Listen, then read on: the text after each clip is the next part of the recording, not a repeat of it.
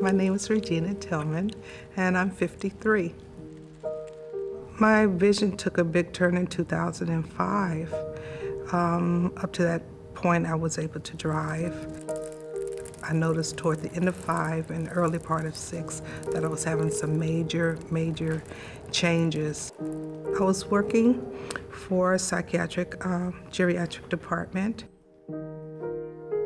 I couldn't really tell the people that was coming in. Sometimes they would be standing there, they need to be buzzed in, or someone needed to be buzzed out. And I couldn't really see that there was someone there.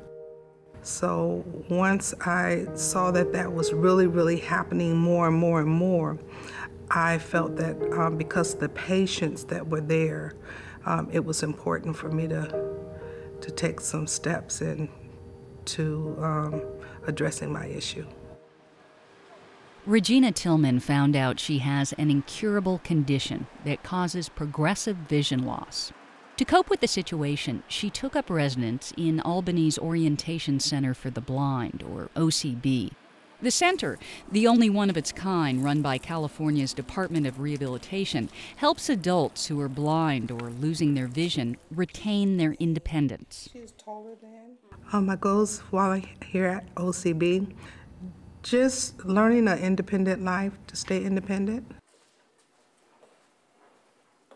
Accepting oneself as a person who's losing vision takes a little time, but uh, Regina is a very good student and very willing to take that journey.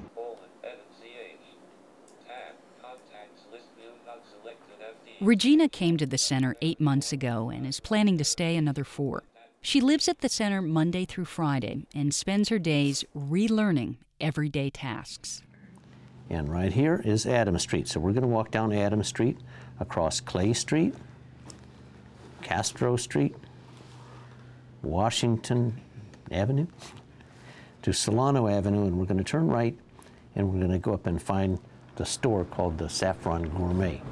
Most of our students, uh, like most people that are categorized as blind, have some vision. These glasses are completely taped up, or we use a blindfold uh, to block out the vision during the lesson in order to make them concentrate uh, on their other senses, on what they hear and what they feel, and plus what they think and know and remember and all those other things. Okay, now what, let me remind you what you're finding here. What, what are you finding right here? A pole. No. Oh, it's something. What is it? Oh, a sidewalk? That's the curb. It's not the Curb. sidewalk. There you go. Try to keep your feet on the concrete as you head for the sidewalk. There you go. Now you got yourself back on track. Okay. This is not an easy task, Center your tell you. arm. Center your arm. Remember, the centered arm is what keeps the poles out of your face. For many students, the most difficult part of their education at the center is learning to get around with a cane, not only because it requires confronting one's fears, but because it means being publicly identified as disabled. Oh, it's been an emotional roller coaster. Getting used to the white cane has been um, a bit difficult for me, but um, I'm coming to accept it more and more. It's a process that we go through because losing your sight, you know, um, or having a visual impairment, it's um, it's a grieving process. Must be close to garbage day. Yes. Piece of carrots and garlic bread. Okay. Uh, no bread. No bread. How about the regular bread? The population of students at the Orientation Center is quite diverse. They are blind due to many different conditions. Left, left, some more. The major ones, of course, are the byproducts of diabetes and uh, macular degeneration in older people, and then all the normal causes of blindness, glaucoma, and cataracts. Regina now has only 5% of her vision left. Her vision loss is caused by something far less common than diabetes, which is responsible for most of the vision loss among working age adults. Regina has a condition called retinitis pigmentosa that is uh, an inherited retinal degeneration that causes death of the vision cells. There are a number of family members that are affected in Regina's family, which is sometimes the case. And uh, she has had progressive loss of her vision over time as as a consequence of that disease. And there is no cure for retinitis pigmentosa. What do you think is your biggest fear?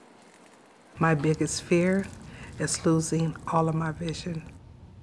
A little bit is better than nothing. Shoulder width with the cane. The causes of blindness change with the times. This was especially true in the early 1950s when the Orientation Center was created. The population of the blind was undergoing tremendous change due to a few major factors like World War II and the Korean War, but also a large epidemic of eye condition was causing many, many premature babies to become blind or severely vision impaired. That condition was caused by oxygen given to very premature babies. Blind folks went to the California legislature and said, we can't take care of all these folks. They're going to have to be out there living among their neighbors and contributing and working. The Orientation Center came about as a means of getting people to tackle the business of independent living. So I'm not a turtle today. No, no, you're making far, far better time than you have recently. Some days I just have work my better good than days, others. I have my bad days. That's right. I am hoping to go to Nigeria this year.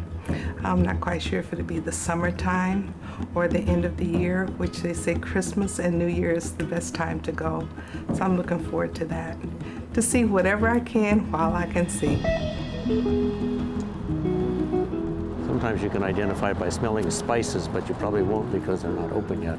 No, you know I have a good sense of smell. I'm not smelling anything. I'm having a positive attitude that uh, I'm still gonna be blessed with some vision. And if I'm not, then I'll be blessed to have the skills to deal with being blind. Bingo. I do smell the spices, do you? I did. Okay, yeah.